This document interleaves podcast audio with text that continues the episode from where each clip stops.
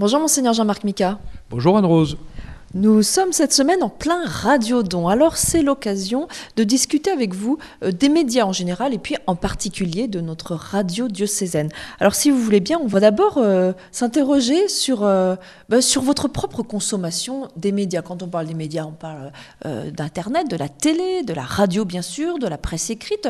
quel, quel consommateur des médias êtes-vous, monseigneur Mika alors, un consommateur, je dirais, euh, euh, à, la fois sobre et relativement, euh, branché, pour parler comme ça.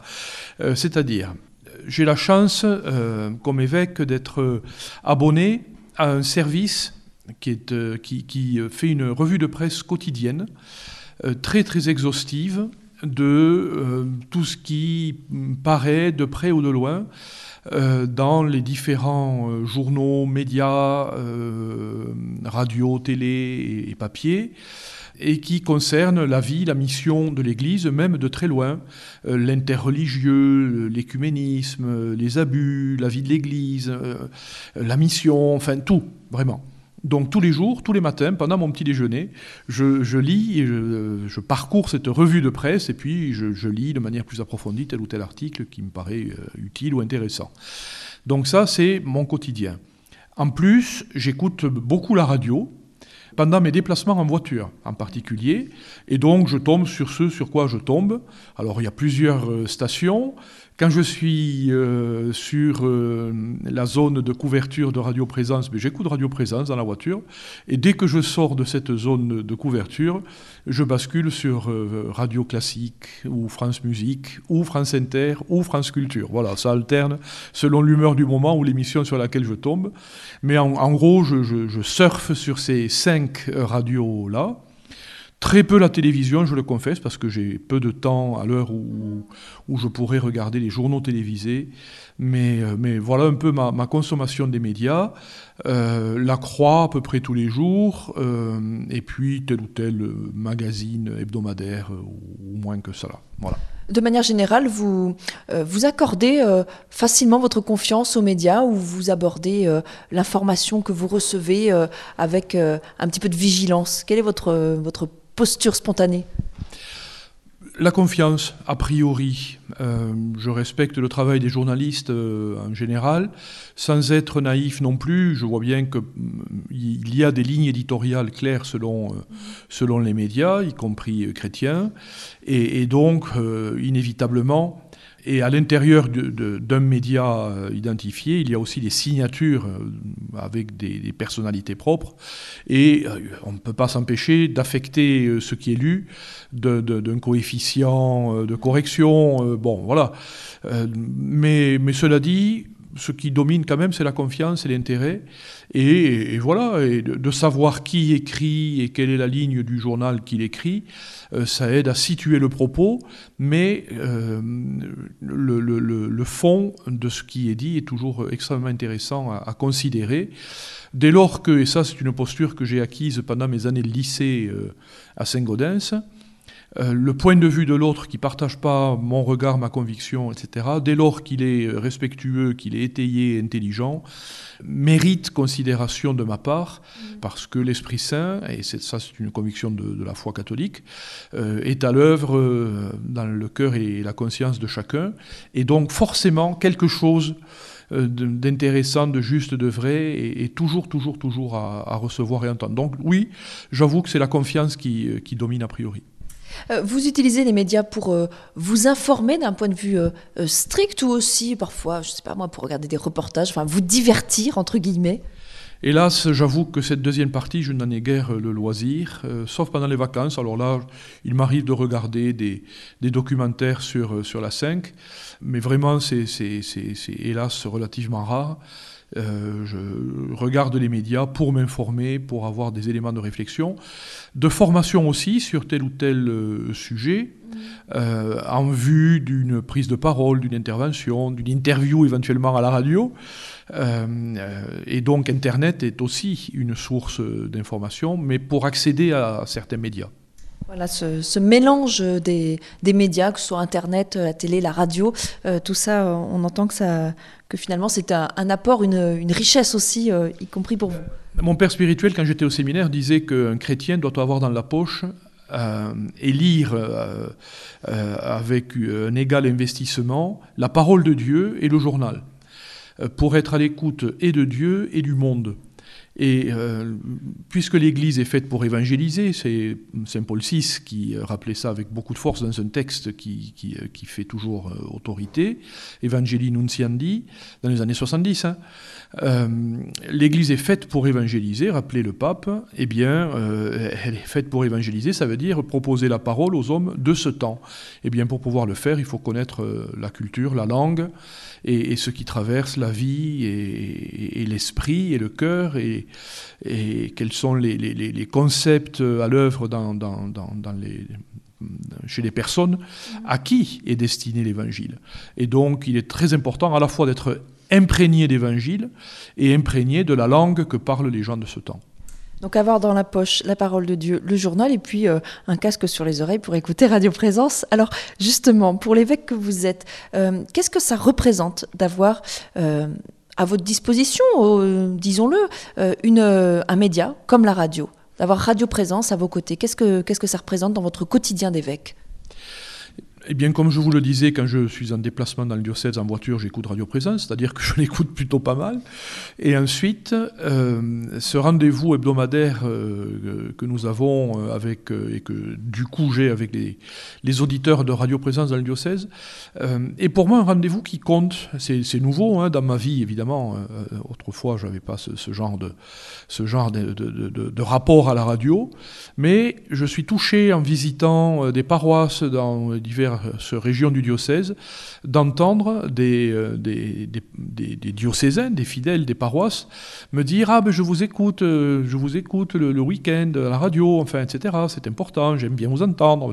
Bon, ben, je me dis que c'est important pour moi aussi de savoir que par ce média-là, euh, ce n'est pas le seul évidemment, mais par ce média en particulier, eh bien, des personnes qui sont plutôt seules, plutôt isolées aussi, mais pas seulement, bien sont rejointes et, se sentent proches de, leur évêque. Et pour moi, euh, c'est quelque chose d'important euh, et de complémentaire avec d'autres façons d'être présent à mon diocèse. Hein.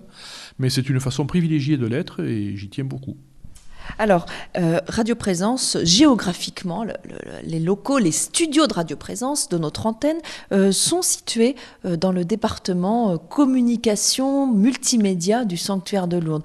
Et c'est vrai que Radio Présence est au service du message de Lourdes depuis, depuis toujours, notamment avec la diffusion quotidienne du chapelet. Mais c'est une radio diocésaine, avec notamment une part de programme dédiée à la, euh, voilà, à la vie de l'Église dans les Hautes-Pyrénées. Euh, est-ce que vous pouvez nous parler de cette complémentarité qui n'est pas toujours facile à comprendre, mais qui en fait est une richesse en soi? Elle est, j'aime dire, elle n'est pas plus facile à comprendre que ne l'est le rapport ordinaire et quotidien entre le sanctuaire et le, diocèse, et à propos duquel on me pose souvent des questions, surtout les confrères évêques ou ailleurs, euh, ailleurs que dans les Hautes-Pyrénées, euh, parce que parce qu'on sait qu'il y a eu un changement de statut pour le sanctuaire de Lourdes, et quel est donc le rapport avec le diocèse, etc. Donc, mais pour la radio, c'est la même chose. Euh, Lourdes et pour la radio, son berceau, son, lieu de naissance. Euh, c'est, les, premières émissions de Radio Présence, c'est, Lourdes, précisément par rapport euh, aux prières à Lourdes, aux messes à la grotte, euh, à la diffusion du, message de Lourdes.